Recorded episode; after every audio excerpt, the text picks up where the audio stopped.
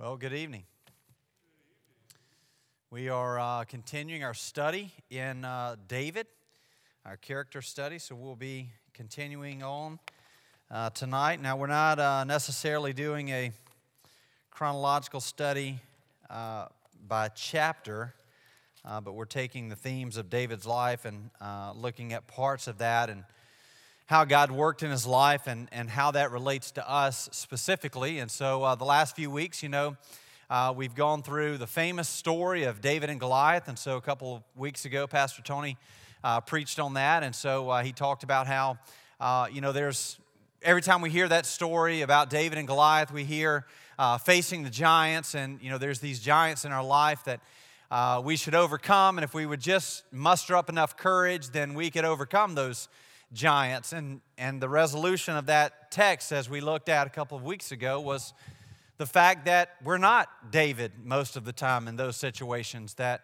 it's not our place to face the giant, that it's God who steps in and he takes the place for us, and that uh, through our faith and our uh, hope in Christ, that God is the one that has slayed the giant in our life. And uh, then we looked last week at uh, Jonathan and David, and we looked at the friendship that they had. And we talked about how that applies to us in our life and uh, how when we are on uh, you know, level playing ground, how we can be a true friend uh, to each other uh, in those tough situations. And so we continue on. Uh, we had looked at 1 uh, Samuel 23 and where Jonathan came to the battlefield, which was the last time that David and Jonathan saw each other eyeball to eyeball. And we'll see later on what happens to Jonathan. But so we find ourselves now in uh, chapter 24. Now, if you look in the uh, latter part of chapter 23, we'll, we'll pick up there and we'll look to where we're coming in uh, this evening. But uh, before we start, let's go to the Lord and ask His blessing for our time together tonight. God, we bow before you tonight. Uh, God, we are so grateful for your word.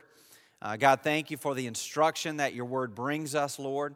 Uh, God, we thank you for your spirit, Lord, that you take the word and you apply it to our hearts. And, and so tonight, God, we pray uh, that as we look at the life of David, God, we look at the character and, and uh, Lord, the story that his life tells. God, I pray that your Holy Spirit, uh, God, will intercede in our hearts and our minds. And, and, God, I pray that you will apply the truths to our hearts tonight, uh, Lord, that we need to hear.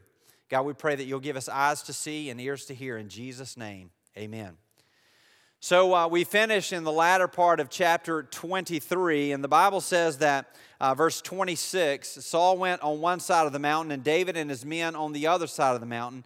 And David was hurrying to get away from Saul. And so remember, David had outed his position. And uh, so Saul knows exactly where David is.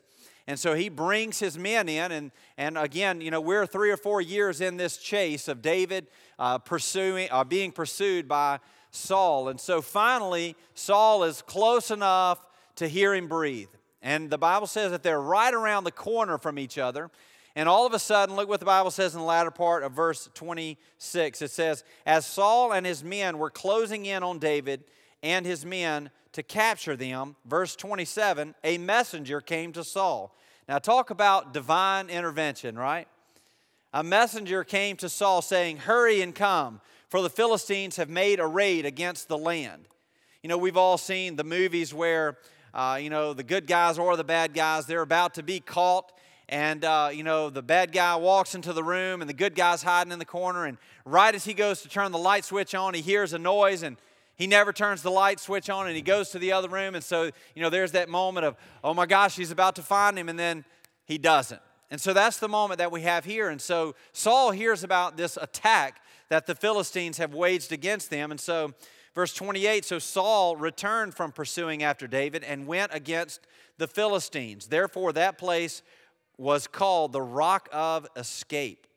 And David went up from there and he lived in the strongholds of En Gedi. And so David is, is uh, you know, hiding out. Saul goes off to fight a battle. Now we know from uh, history here that this battle that Saul and his men went out to fight was over 30 miles that Saul and his men had to travel to get there. 30 miles, that's a long way on foot. Now, they weren't, you know, hopping on a Humvee and, and you know, jetting over to the next spot.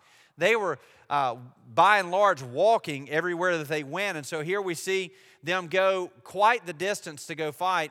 And then they return back because here we see in verse uh, 1 of chapter 24, which is where we'll pick up tonight, is that Saul returned from following the Philistines. When he returned, he was told, Behold, David is in the wilderness of Engedi. And so now all of a sudden, he knows exactly where he's at again. So Saul took 3,000 chosen men out of all of Israel and went to seek David and his men in front of the wild goats' rocks.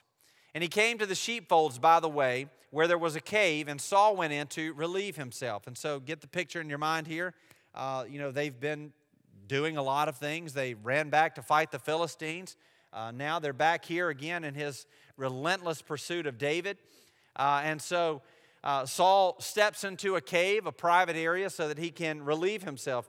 And so it says, Now David and his men were sitting in the innermost parts of the cave. Now, again, think about divine intervention. Of all the caves that he could step into, it's the very one that David and his men are hiding out in. And the men of David said to him, Here is the day of which the Lord said to you, Behold, I will give your enemy into your hand, and you shall do to him as it shall seem good to you.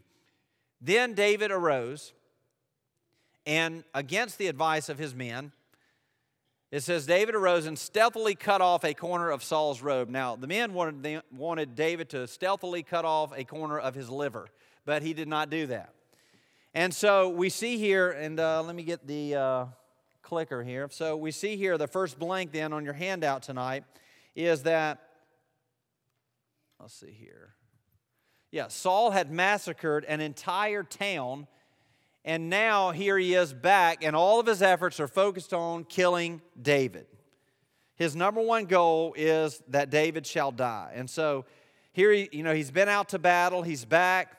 He's got this, uh, you know, this vendetta against David that still has not died. Now, here's the situation that David finds himself in. Saul is very adamant about killing David. But we see here what happens when David has the opportunity to kill Saul. The Bible says that he cut off a corner of his robe. So now, if we find ourselves in those situations, what would we do? Knowing what we know about this story, and we know that Saul, you know, he's tried to kill David twice while he was in the uh, castle. Remember, he threw his spear at him. Uh, we know he's been in pursuit of him now for three or four years. And so here, now David, remember, David's not done anything. Remember last week we talked about that. Jonathan stood up for David and said, Hey, you're, you're chasing an innocent man. And so here David finds the opportunity. So if we were to have a show of hands tonight and say, if we're David how many of us thrust the spear? We'd raise our hand. I mean, it, let's be honest, okay? Every one of us, we wouldn't cut a slice of the robe. Like I just said, we'd cut a slice of the liver. We, we would, we would want to make sure we take him out because of all of this time, David is thinking, you know, look, I've done nothing but serve you. Don't you remember I was the one who fought Goliath while you stood on the side like a chicken? But David didn't say that. And so here's David's opportunity. And so I'm, I'm thinking if it's me, I'm, I'm taking Saul out. You see, David lived in a world that it was to kill or be killed. It was life was not of high value. But here's the deal. Now think about what happens here. If David kills Saul, think about what happens. If David kills Saul, he sends a very specific message to the nation of Israel. And that message is that I'm going to take the kingdom by blood.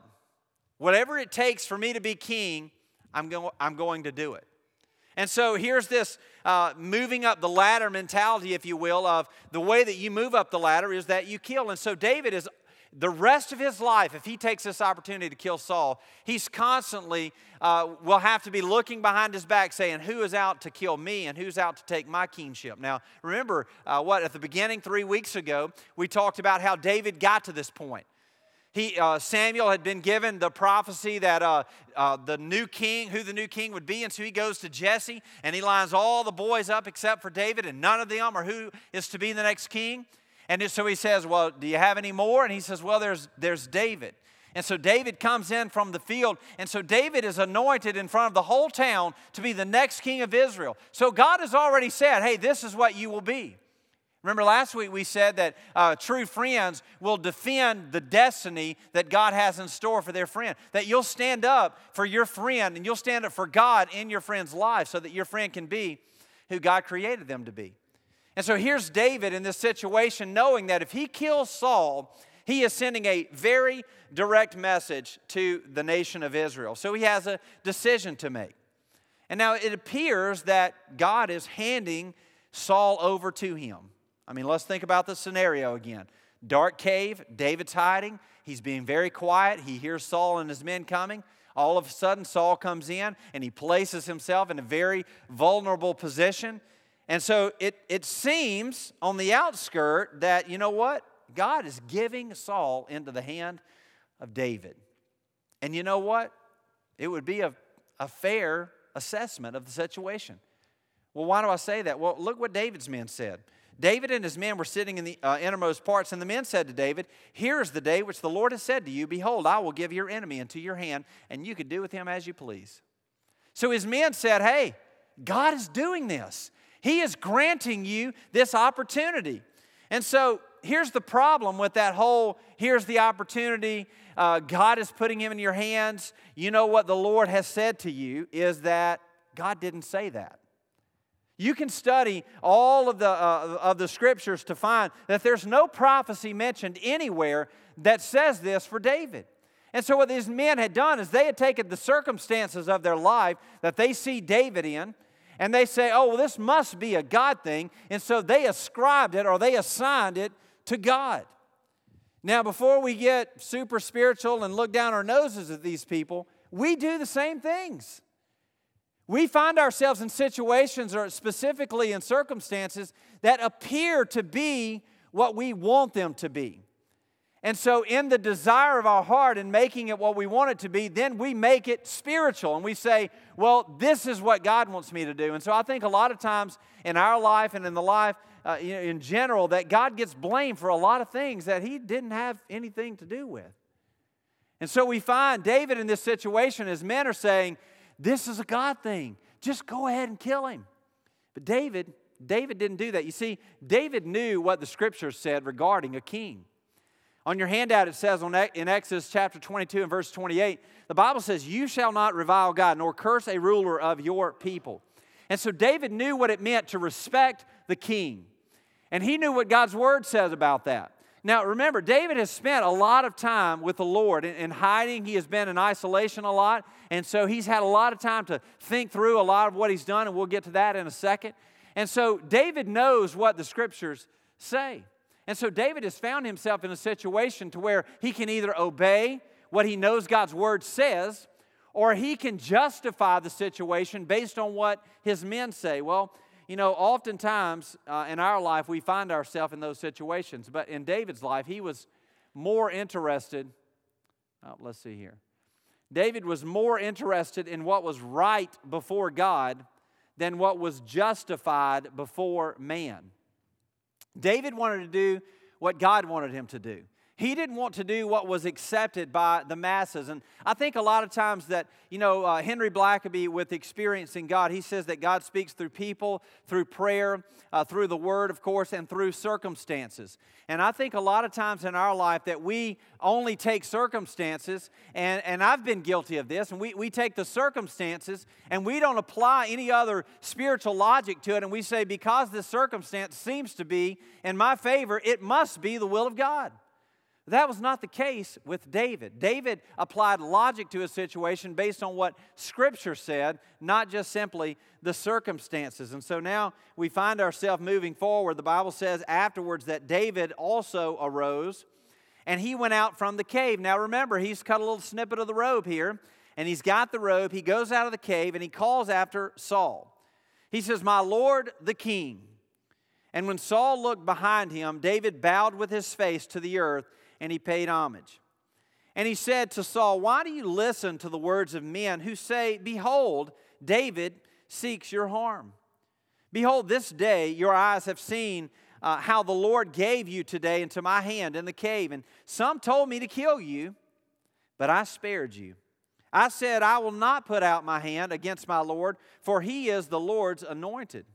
See, my father, see the corner of your robe in my hand. And so David, I imagine, holds up the robe. He says, For by the fact that I cut off the corner of your robe and did not kill you, you may know and see that there is no wrong or treason in my hands. I have not sinned against you, though, my, though you hunt my life to take it. So here's that part that David says, I'm going to do what's right, oppose what is justified by man. He says, uh, Although you try to hunt my life to take it, may the Lord judge between me and you. May the Lord avenge me against you, but my hand shall not be against you. As the proverb of the ancients say, out of the wicked comes wickedness, but my hand shall not be against you. After whom has the king of Israel come out? After whom do you pursue? After a dead dog? After a flea? May the Lord therefore be judge and give sentence between me and you, and see to it and plead my cause and deliver me from your hand. As soon as David had finished speaking these words to Saul, Saul said, Is this your voice, my son David? And Saul lifted up his voice and wept. He said to David, You are more righteous than I, for you have repaid me good, whereas I have repaid you evil. And you have declared this day how you have dealt well with me, and that you did not kill me when the Lord put you into your hands. And so we see this whole story unfold now. David cuts the robe. Saul walks out, uh, you know, without knowledge at all about what had just happened. Uh, David steps out and he says, Hey, Saul, are you missing something? And uh, he's got the corner of his robe and he goes into this uh, long story. This is uh, one of the most uh, recorded parts of Scripture as far as the specific words of David and the specific conversation that he had with Saul. And they have this conversation about what happened. And, and David basically says, So tell me again, why are you chasing me? I mean, you're listening to things that are completely untrue and then you put yourself in this situation, and I cut the corner of your robe. Don't you see what God is doing here? And so, what's happening with David is that David is not only preaching to Saul, David's life is preaching a message. You know, David, it, it, the things that are happening in David's life are all a part of, of the story that God is writing in the life of David, which is why we're studying it today. But you see, the same thing can be said about you and me. Every one of us is writing a story. Every decision that we make in our life is a part of the narrative of our life. And so, every decision that you make to uh, take a job, every decision that you make to, uh, you know, buy a home, every decision that you make uh, in friendship, every decision that you make in, uh, in, in society in general, all those decisions they build the narrative of your life. And so, whatever story uh, your life is telling, it's based upon the decisions that you make. And so, David's story could be vastly different. We could be talking about this tonight in the time where David finally killed Saul. But that's not the story tonight. And you see, most of us in our story, things happen that, you know, we really didn't expect. Wow, that was a twist. That was a turn in my story that I really didn't think would happen. Or maybe I didn't want that to happen. I mean, certainly David is not, you know, frolicking, uh, you know, in the daylilies every day that he's running from Saul. It's not something that he necessarily would have chosen, but it is part of his story. And so everything that he does is, is preaching a message. Well, like I said, your life and my life are leaving footprints as well for the people that are behind us, and of course, certainly for our children that are ahead of us. So every decision that we make lays the foundation for that story. So there's no doubt that you and I are also following imprints that people that have come before us have left. And so, someone before you has blazed a trail, and, and maybe it's in your family, maybe it's uh, spiritual heritage in your fam- family, maybe it's the lack thereof of spiritual heritage in your family. Whatever the story is, there is an impression that's been left on your life, and there's things that you do, and there's things that you say, and there's places that you go, and there's attitudes and actions that you pursue because you've been taught that way. And I'm the same way. We all have this nature that is built into us, and a lot of times it, ha- it has to do with how you're raised. I mean, again, you know, the reason David was a good warrior is David was a, a shepherd.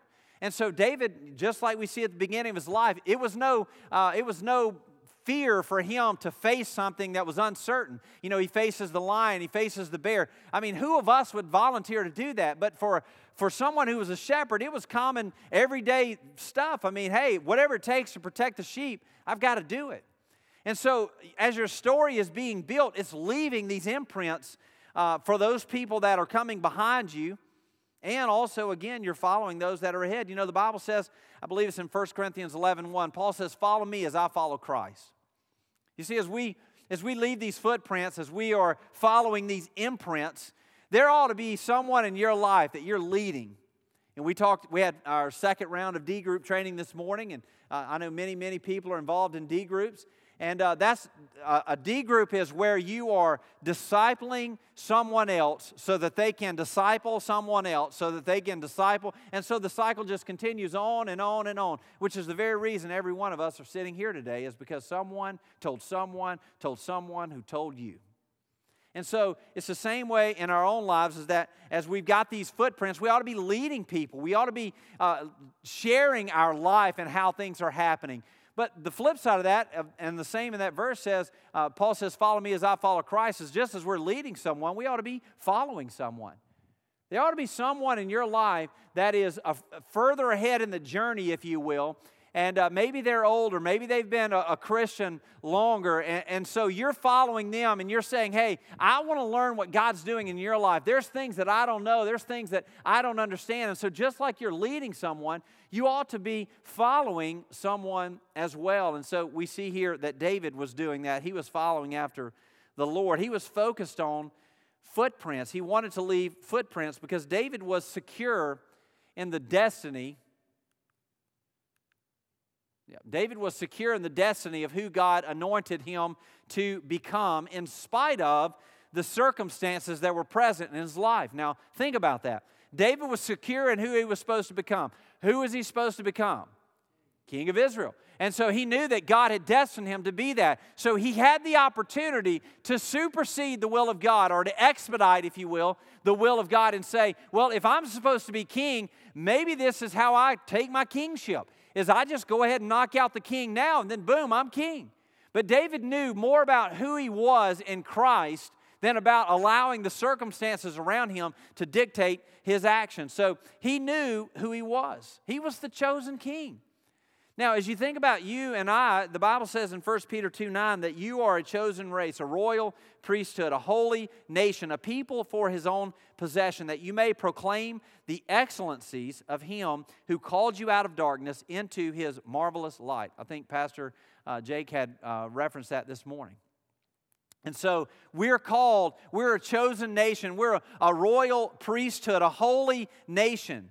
You see, you and I have a destiny as well as a, as a child of God. And God has things in store for our story, just like He has things in store for David's story. We all have a God given destiny.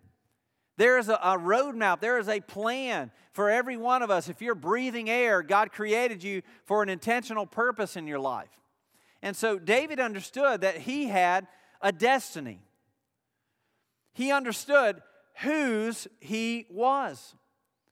You see, when we understand that, when we really figure out whose we are, then we can finally become who we are. Now, we talk a lot about uh, identity, and uh, we discuss what that means and finding our identity in Christ. You know, uh, in Ephesians, Paul, when he writes to the church at Ephesus, he says to the saints, and many other letters, he writes to the saints that are at Ephesus or uh, you know, to the saints as he pens these letters. And yet, then he goes in and says, hey, here's a lot of things that you guys shouldn't be doing. And so it was their identity that they were children of God that Paul was reminding them of. And it's the same thing with us is that as we talk about identity, we know whose we are. We are bought by the blood of Jesus Christ. We are children of the Most High King. That's who we are. We know whose we are. But that must translate, listen to me, that much must translate into who I am.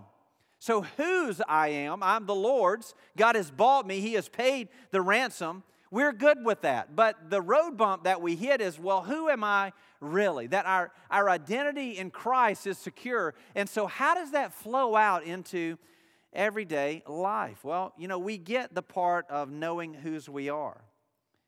But we don't know what to do with that sometimes. How do I translate that outside the four walls of this building? Well, see, a lot of people, when, when, they, when they don't know really who they are, they never dig into their passions. They, they never dig into who they are individually. You know, like, why do I like the things that I like? What do I stand for? What, what are some things in my life that are the must haves? And so, you know, people that are like this, you've probably been around some people like this before, but they kind of live in the middle. They're never really depressed. You know, there's not a lot that really gets them down, but they're never really, uh, you know, as far as, uh, you know, having extraordinary joy either. They're never really high on joy either. There's, they're just kind of somewhere in the middle. You know, many people that are living in the middle are simply avoiding purpose while embracing comfort. Hey, we're, we're creatures of comfort, right? We, we want to do what's most comfortable. We, we're Americans. And so, you know, we're the most comfortable nation in the world. And so we want to do what's comfortable, but when, when it comes to uh, who I am, a lot of times when it comes to the purpose of who I am and, and the story that my life is writing, we choose comfort. It would have been easy, it would have been very easy for David to kill Saul. It would have made him more comfortable. Because think about it Saul is the one who's chasing him, Saul is the one who wants him dead. If Saul is now out of the picture, well, it would be comfortable. See, people like this, uh, you know, that don't have purpose in who they are, they, they don't take a position on issues very often. And so, you know, quite simply, their life just isn't telling a story at all. I remember growing up uh, hearing, you know, you've probably sung the song a lot of times. I, I love to tell the story. Uh, Twill be my theme and glory to tell the old, old story of Jesus and his love. You remember that song? I remember uh, I remember several years, several years back thinking about that song. So I love to tell the story. And I remember thinking to myself, hmm, the story. What's my story? You know, what, what is the story of my life? When, when I get to glory and, you know, several thousand years after being there and, and basking in the glory of, of being face to face with Jesus, think about all of the saints that have gone before us. Think about David and all the stories. I, think about Moses. I mean, you know, we know all the big stories, Jonah. But also think about, you know, I think about New Testament, I think about Peter and of course Paul. I mean, you know, who wouldn't want to sit down and chat with him? And all the things that he went through and all the things that God did in his life and you know, what did the people really say when the snake bit you? You know, right? But also I think about people that are obscure in scripture. Uh, but they have a story because they're there. Like one of my favorite is the lad in John 6. You know, the little boy that had the fish and the bread. I think about that little boy and I think about his story. I think about how God did such a miraculous work through that little boy. And I think about the story that, that was part of his life from that moment forward. And I, I think about standing in heaven and all of those stories that these people will tell. And then you say, what about my story? What risks am I taking for the kingdom? What, what is happening in my life that only God could explain? That's the story that, that we all want to be a part of. You know, no one wants to tell a bad story in their life. No one wants to tell a bad story. The problem is, is that many of us just don't know how to tell a good one. We want to. We want God to do great things in our life. We want God to, to work supernaturally. We want things to happen that can only be explained by the hand of God. But the question is well, how do we do that? On your sheet, it says uh, there's a, a saying that says, Our deepest fear is not that we are inadequate, our deepest fear is that we are powerful beyond measure.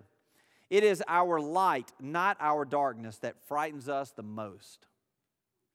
You know, we're not afraid of being normal. Maybe we're afraid of doing things that are super radical. So, how do we focus then the story of our lives? How do we define the purpose of our life? Well, I think there's three questions tonight that we'll ask. So, the first question tonight that we'll ask is What's this all for? What's this all for? You know, like in David's situation, what, what is all this for? Why, why am I running? Why do I not kill Saul? All these decisions that David that built his story, he's asking these questions. So, number one is what is all of this for? The second question we'll ask tonight is where did I hear that from? Where did I hear that from? You know, we, we often do things that are just commonplace. You know, one of the things that I do not like is cultural things, that we just culturally do things. And, and so I don't want to do anything uh, that's just purely cultural. I want to do it because it's scriptural, that it's biblical, that it's godly. I don't want to do it because it's accepted. And lastly, the question we'll ask tonight is why do I believe it to be true? So, what's all this for? Where did I hear that from? And why do I believe it to be true? These will help us focus the story of our life and figure out hey, what, who am I? What is the purpose uh, of what I'm doing? And so, when we talk about what's all this for, well, what that does is it gives you and I intention. You know, there's a reason for doing this. You've heard the joke before about the couple that got married and uh, they, uh, the wife, you know, it was their first, they just gotten back from the honeymoon, and uh, she says, you know, I want to cook you dinner. And uh, so he says, great, what are you, what are you making? And she says, I'm making, uh, I'm going to make um, meatloaf for you. And uh, so she says, uh, you know, come to the kitchen. He says, well, honey, I want to be a part of everything that you're doing. Show me what you're doing. And so you've heard the story. And so she she gets the uh, she gets the meatloaf and she cuts the end of it, uh, the roast rather. She cuts the end of it. Uh, she puts it in the pan, sticks in the oven. He says, well, I want to know everything about you, honey. Tell me why did you cut the end of that roast off? And she says, well. That's a good question. Let me call mom and ask her. And so she calls mom and gets mom on the phone. Mom, I'm making roast, and you know it's my first meal. And so you know my husband wants to know why I cut the end of the roast off, and so I stuck it in uh, in the oven. She says, "Well, you know, I, I don't really know. Uh, I learned from your grandmother. Let me call her." And so they get grandma on the phone, and they say, "Grandma, listen, uh, you know, uh, daughter or granddaughter's cooking uh, her first meal for her husband, and uh, she got the roast out, and just like you always did, she cut the end of it off." stuck it in the pan, stuck it in the oven. And so, Grandma, we just want to know why did you cut the end of the roast off? And she says, Well, it was because the pan was too short. And so there's this big moment of, you know, there's this great reason that we cut the end of the roast off, and all of a sudden it was because grandma didn't have a big enough pan.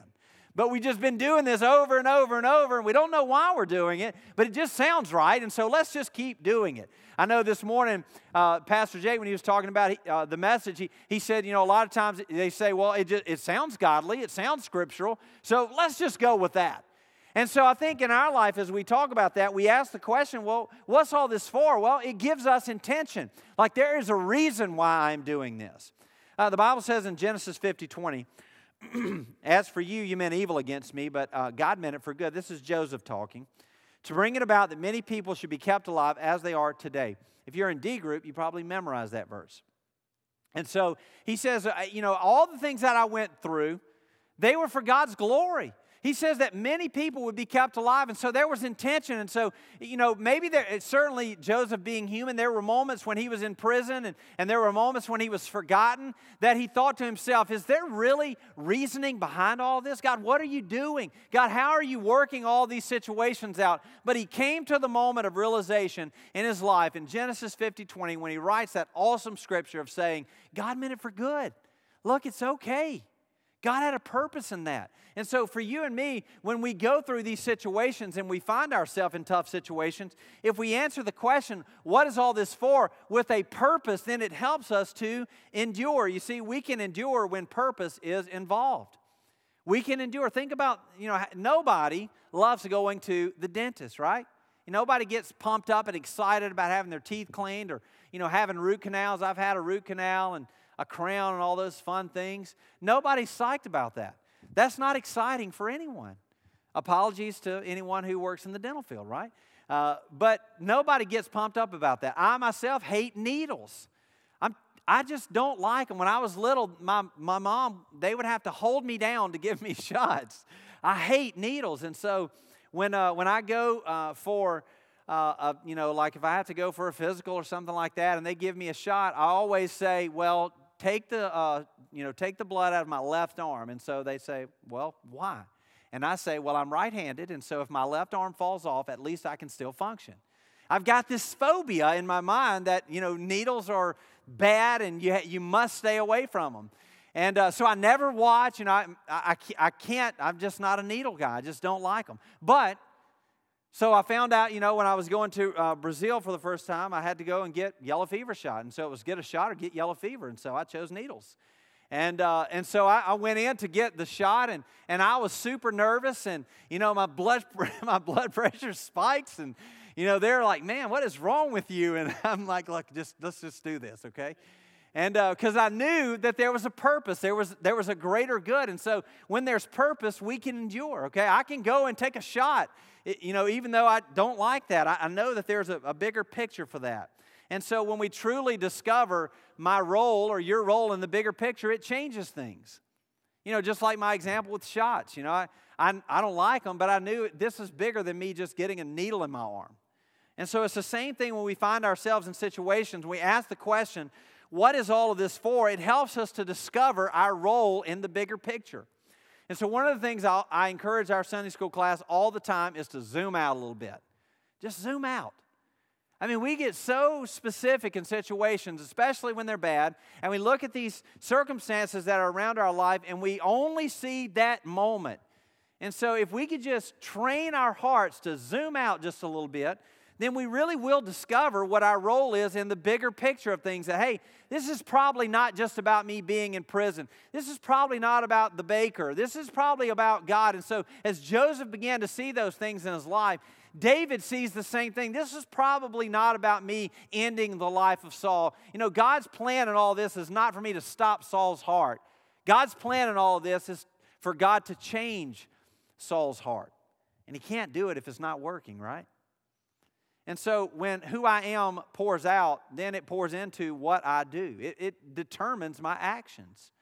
So who I am will pour into what I do.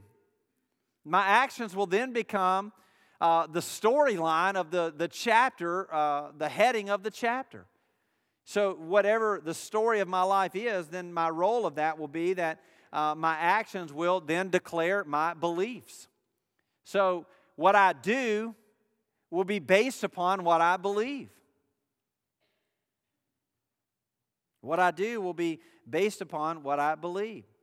You see, this is what happened to David.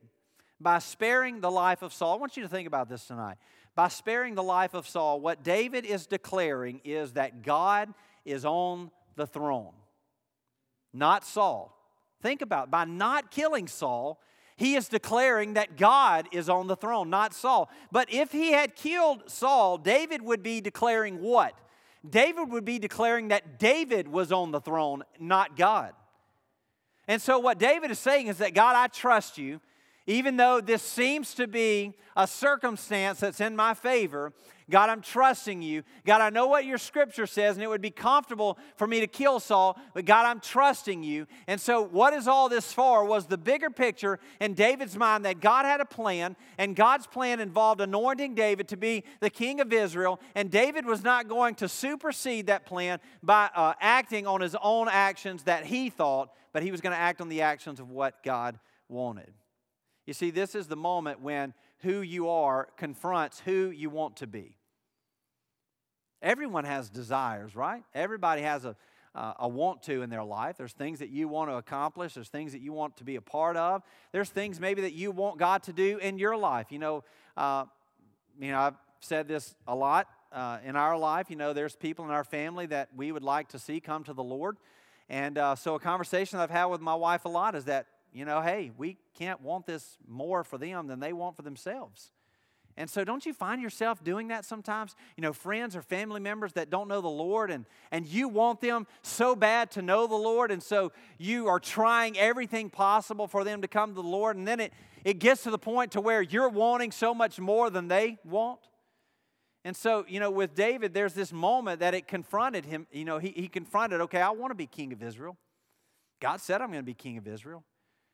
But right now, I'm not king of Israel. And so I'm going to be who I am right now. This is who God has me to be right now. So, you know, of course, David wanted to end this. As you read through the Psalms, uh, and what I would suggest if you'd like to read the Psalms that correlate to this is get a chronological uh, Bible study. Uh, you can find them anywhere online, and you'll see uh, 1 Samuel 23, and then you'll see the Psalms that David wrote, and then you'll see verse uh, 1 Samuel 24, and you'll see the Psalms that David wrote in correlation with the story. Uh, you see, David wanted this to end. I mean, it, I mean who wouldn't? It's been four years. Uh, David's been running for his life. Every around every corner, he's got people guarding him while he sleeps. You know, there's traitors in his camp. There's traitors in Saul's camp, and it's just time for this to end. But David didn't want to end it on his terms. David wanted it to end on God's terms. And so there was purpose. What is all of this for? The second question that we ask then when we talk about our story is well, where did I hear that from? In other words, what am I basing my actions on? You know, have you, have you done something or do you participate in something that, you know, someone told you or you, you know, has passed down through your heritage? You see, in, in your life, and, and when we ask the question, where did I hear that from? In my life, what we have to do is we have to have truth as the foundation for our actions. Truth has to be the foundation for our actions. It can't be based on hearsay, it can't be based on culture. You know, I, I preached a message uh, a year or so ago about uh, culture cannot define your beliefs, and that's what culture is trying to do right now. Is culture is trying to dictate what we believe. I mean, think about what happened here in the last uh, last 12 months. Uh, we had all the the gender issues that came up, and and all the bathroom issues that came up, and the NBA moved the All Star game, and all this stuff was hey, you've got to believe the way culture accepts. You can't have your, you can't have your biblical absolutes. You've just got to do what the culture says. And so there has to be truth in your life as a foundation for your actions. There has to be things in your life that you know absolutely to be true. You see, David was running for his life, and in life or death situations, it has this way of really clarifying things or helping you to know what your focus really is. You know, we've all heard the story, uh, you know, the, the scenario base. Uh, hey, if you had 24 hours to live, what would you do? Where would you go? What would you say? And so we think in our minds, well, I definitely wouldn't go to work tomorrow. You know, so all these things, you know, we say, well, I wouldn't do this or I wouldn't do that. And so we've got all these thoughts in our mind of what we would do in the last 24 hours of our life. If we knew, you know, like Pastor Jake was saying this morning, if we knew the time, how would we live that last few minutes, those last few moments of our life? We would probably be pretty laser focused, right? Very, very clear about the direction that, you know, we, we, how we wanted our story to end. Saul, on the other hand, has completely lost all of his focus. Where did I hear that from? Remember, that's the question we're answering. Where did I hear that from? Saul has lost all of his focus. He's probably tired. He's been out fighting the Philistines. Remember, it was a 30 mile journey there and, uh, and back for them to go and to fight. And so now he's back. He's in this relentless pursuit. He can only think of one thing and one thing only, and that is, I must do everything possible that I can to kill David. And so Saul has lost completely all of his focus. And so what he began to do is base his actions on false information.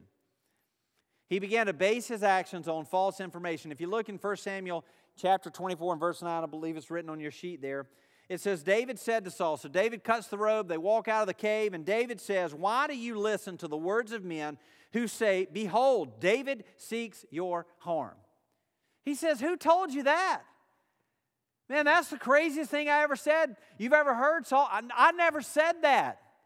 And so, what Saul is doing is he's based the last three and a half, four years of his life on false information that somebody gave him and David says, Look, that wasn't me. I wasn't the one who said that. And so he's basing all of these actions and everything that he's doing. He went in and slaughtered all of the priests we see a couple chapters earlier simply because he wants to kill David, all based upon false information. And so I began, as I was preparing for this, I began to think about our world today. And I thought, well, I, wonder how many people are basing their actions on false information. I mean, think about other religions. Think about, you know, their belief system. You know, I was reading a thing the other day. It said that uh, Christianity, uh, all other religions say this is the way, and Jesus said, "I am the way." So all these other, all this information that's out there, all this false information that people base their lifestyles on, and they they act and they live upon. They, they live with questions. You've heard this before. People say, Well, I just am what I've done. I've made mistakes. I've, I've done the wrong things. And so that's just who I am. But that's not true. That's a lie of the enemy. Or, or maybe, maybe you've heard somebody say, Well, I'm just, I am what's been done to me. It just defines me. You know, that, that thing that so and so did to me or that thing that happened to me, that's just the definition of me. And so that's who I am. But that's not true. If you're breathing oxygen, the story of your life is far from over. And whatever happened in your past is certainly what is not the determiner of your future. God can do whatever He wants to in your life. I mean, imagine if you're Jonah in the belly of the whale about day two, right? I mean, you're saying, hey, I guess this is how this ends.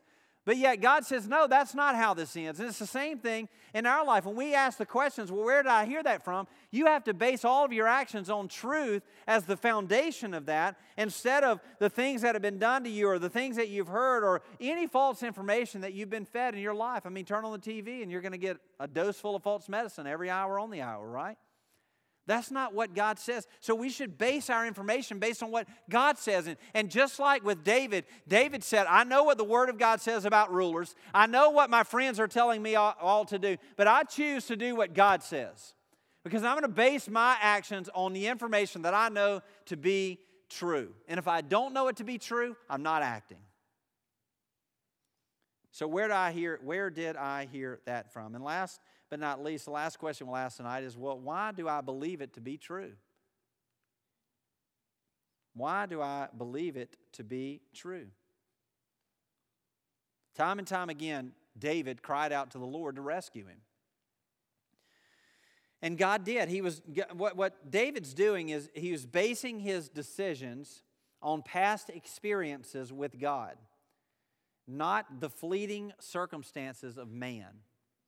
So we could spend the rest of the night talking about how circumstances change. And so those can't be absolutes in our life because they change. But the experiences that we have with God help us to understand and know the character and the nature of God. And the Bible says that God's the same yesterday, today, and forever. And so, how God acted in the past, I can depend upon that that's how God can act and will act in the future, and how I can expect God to act in the future. And so, uh, in Psalms 27 11, the Bible says, Teach me your way, David writes uh, or the psalmist writes, Teach me your way, O Lord, and lead me on a level path because of my enemies. Not in spite of my enemies, not in the absence of my enemies, but because of my enemies. And so we have to base our foundational truths on what we believe to be true based upon what we know to be true. Now, this is important. David had plenty of time to spend with the Lord while he was on the run. I mean, again, he's hiding all the time, and so he's got lots of quiet time. Pastor Tony preached uh, a few weeks ago about solitude, and so David definitely knew what solitude was, whether it was a shepherd in the field uh, or him hiding in the cave. David knew what it was like to be alone with God. And so we see here that what happens with David then is that uh, the question that we have to ask ourselves is this something, and this is getting ahead of me here. Is this something that we have personally experienced? Or is it because I have been told this? So, is this something that, you know, do I believe this to be true because I have personally experienced this? Or do I believe this to be true because I've simply been told this? You know, well, my grandma said this, or my grandma, my grandpa said that, or you know, this is, you know, this is what they told me I should believe. And so, what do we base those things on? Why do I believe it to be true? Uh, a couple of years ago, we in, uh, in our Sunday school class, we did a study why I believe what I believe. And so we went through everything.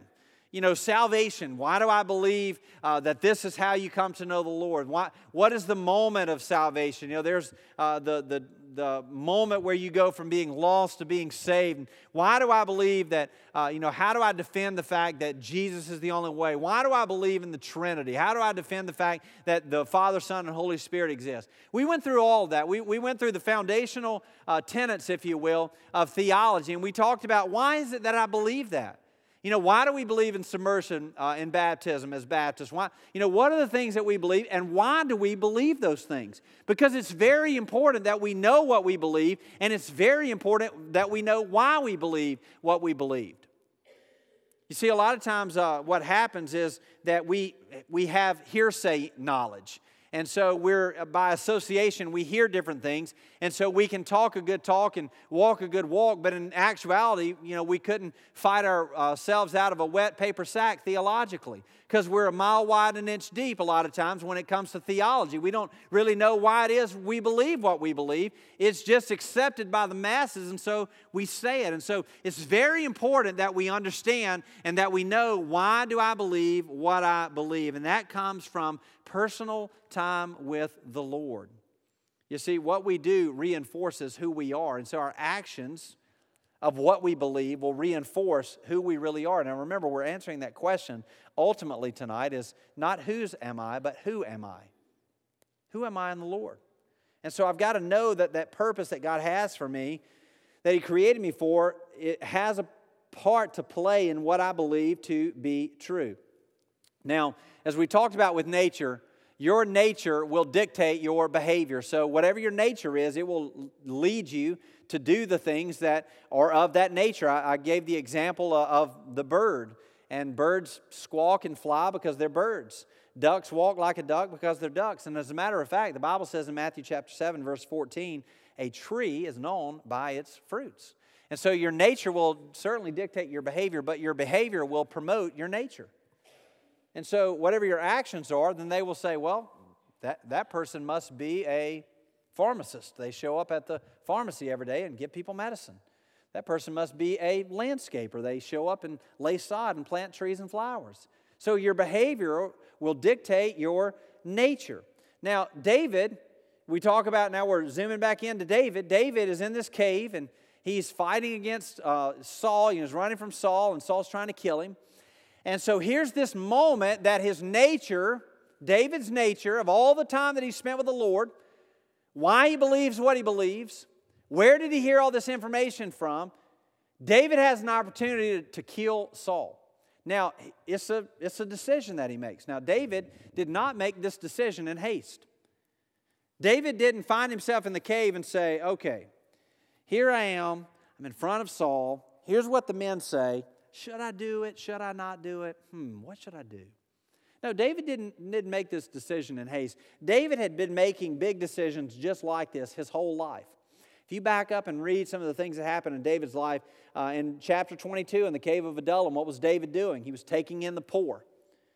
Uh, he saved the, the city uh, in chapter 23 uh, from the attack from the Philistines. We see that he hid his parents uh, so that Saul could not get to them. So David has a practice of making big decisions in the heat of the moment.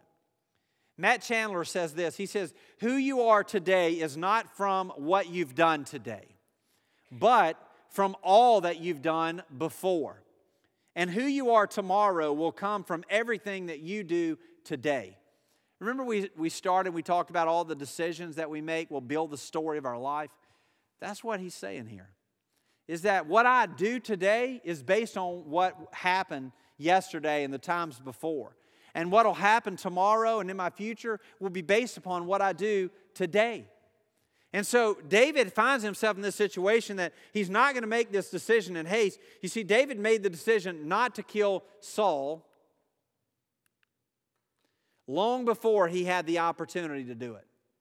David made the decision to kill Saul, to not kill Saul, rather, long before he had the opportunity to do it. David, remember, has under he has come to a point of understanding who he is in his relationship with the Lord and his purpose because of that relationship. And so, what happens in our life then is that our identity will inform our choices, and our choices will circle, circle back on our identity.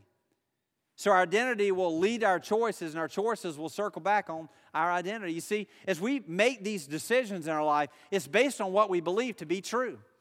Now, I want to say, I want to say something here. In your life and in my life, there has to be foundational truths that we know that will be true regardless of what happens. So if Matt ceases to exist, there are things in my life that I believe absolutely to be true regardless of what happens. So they're called absolute truths. And there must be absolute truths in your life. Now, we could spend a week on this. absolute truths. There have to be things in your life that you know that regardless of the circumstances, these things are true. The, way that I easily relate them is eh, they're like tent pegs on a tent. You know, you've got a tent and it's flimsy. In our life, you know, a lot our circumstances are always changing. The wind blows and you know we're flying through the air. But if you've got tent pegs in your life, and in every corner of your life, you've got these things that are holding you down. And no matter if the storm comes, if the limbs fall, if the wind blows, whatever may happen, I've got these things that I know that are absolutely true. And so, despite the things that may happen in my life, because remember, circumstances change, regardless of what those things may be, I can rest and know the foundational truth of these particular things in my life. Now, a couple of things that we talk about a lot around here are that God is good and God is sovereign. Those are theological, absolute truths that you can stake in your life and say that regardless of the situation, God is good, God is sovereign. That's how Joseph can write Genesis 50 20.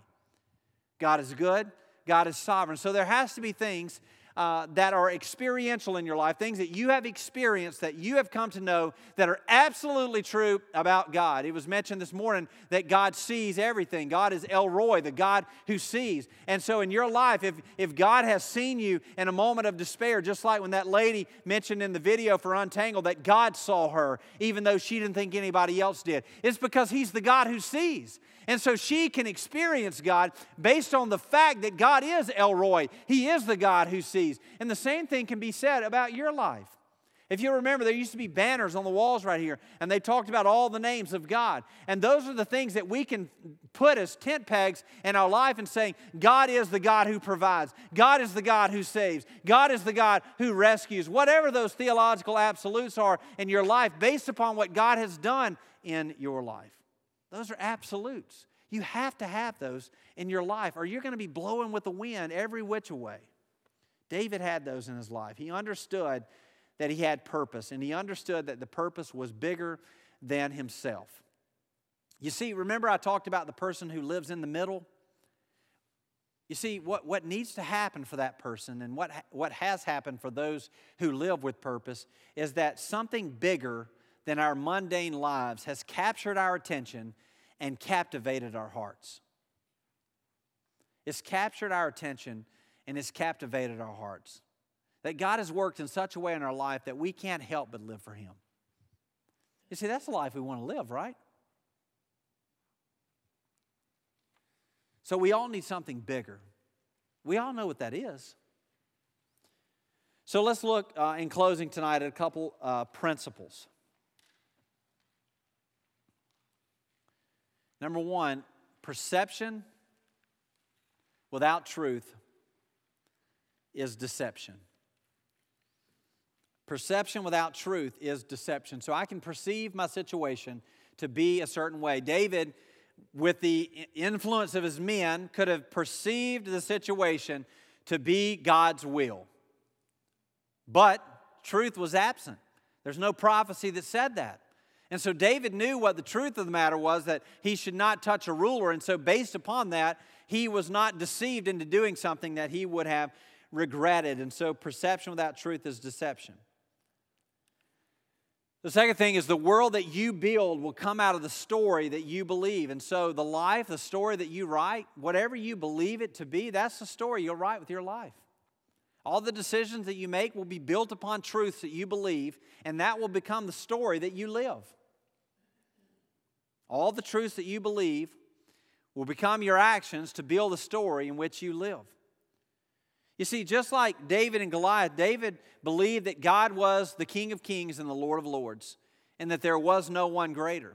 And so he was able to stand face to face with Goliath. Now, in the story of David and Goliath, we want to believe that we're David. And as Pastor Tony talked a couple of weeks ago, we're not David. Most of us are cowering in the crowd, scared to death to face these battles that are in front of us with, you know, half-hearted beliefs that God's going to do something about it, but not David. David stood in the face of the giant. Now, David, of course, was not perfect, and we'll see that later on in David's life, but in the story of David and Goliath, we are not David. And just like the story of David and Goliath, we are not David in this story either. Now, we want to be. We want to be in this situation with the opportunity to be spiritually discerning and David making the right decision. We want to make that right decision. But what often happens in our life is that we are Saul. Now, what do I mean by that? Saul had made some giant mistakes. As we continue reading on, you know, Saul says, I'm sorry, I won't do it again, and then he does it again. You see, what needed to happen in Saul's life is Saul needed a second chance. And David gave him a second chance. And every one of us with the story of our life would say, we need second chances. We need an opportunity to right a wrong. We need an opportunity to, to have a do over. We need a reset. And so, when it comes to our story, our past is not our future. And so, a lot of us would say, you know, my story, it's got some things in it that they're not the best. But gratefully, in this story, there's a second chance. And Saul receives the opportunity to right the wrongs that he made. And so the same can be said about your story and about mine. Is that when we look back at our life and we say, okay, well, you know, there's got to be purpose, there's got to be intention in my life, and I want to do great things for the kingdom of God, and I want God to work in my life, and I want God to work through me, and I want God to accomplish great things with my life. Well, there's still a second chance for that to happen. There's still the opportunity for God to do something great in your life. Uh, last week, uh, it was Wednesday night, and uh, it was about 30 minutes before service, and there was a, a gentleman that came in, and uh, he, he said he needed some help. And so he asked if he could chat for a second. And so uh, Rod, Pastor Rod, and I sat down, and we chatted with him for a few minutes. And uh, so he was, he was coming in, he was asking for some help, and, and so he wanted to know if we could help him. And so we began to ask him questions. And, you know, hey, where are you from? And, you know, what's going on in your life? And so, you know, we were just asking questions about, you know, who he was. And so he tells us the story. And he says that uh, when he was 17 years old, that God called him to preach. He says, I know God called me to preach, and, and, and I didn't respond. And I didn't answer. I, I didn't do it. I, I, I rejected the call of God. And I said, Well, how old are you? And he says, Well, I'm 47 years old. I said, Okay. And uh, so we were talking, and uh, he, I, he was, uh, you know, just saying that he just didn't, he didn't respond to the call of God. And so, you know, we chatted with him for a second, and we tried to encourage him, and, and he left on his way. And I began to think about that. You know, 30 years ago, God called you to do something. And it was kind of like one of those, you know, man, I, you know, I had my chance. He called me to preach, and I just said no, and that was it. Remember, God is the same yesterday, today and forever. So I just began to think about that. I mean, this was 10 minutes before I was going to get up and, and, and deliver this for the first time. And I just began to think about that purpose about just like with Saul, this guy's name was Tony. Just like with Tony, just like with Saul, just like with me, God's a God of second chances. And just like with Saul in this second chance in, in, Tony's life, he doesn't have to look 30 years ago and say, I blew it, I messed up. I had an opportunity to respond to the call of God and I didn't do it. No, he's still alive. He's still breathing. And so there's still opportunity for God to do something in his life, for God to use him. And the same thing, thing can be said about you and I. And so that's what I want to close with tonight is that with God, should be is still could be. That you can look back, I can look back in my life and say, man, I should have done this. And man, I should have done that. And oh, I should have, should have done. We can play Monday uh, morning quarterback all day long. For the rest of our life, we can squander the opportunity that is before us, or we can say, God's a God of second chances. And just like in Saul's life, God can give us a second chance. Because that's what happened. You know, we talk about this a lot in Romans 5 8. While I was a sinner, Jesus Christ died for me. Jesus Christ died for you. While we were sinners, Christ died for us.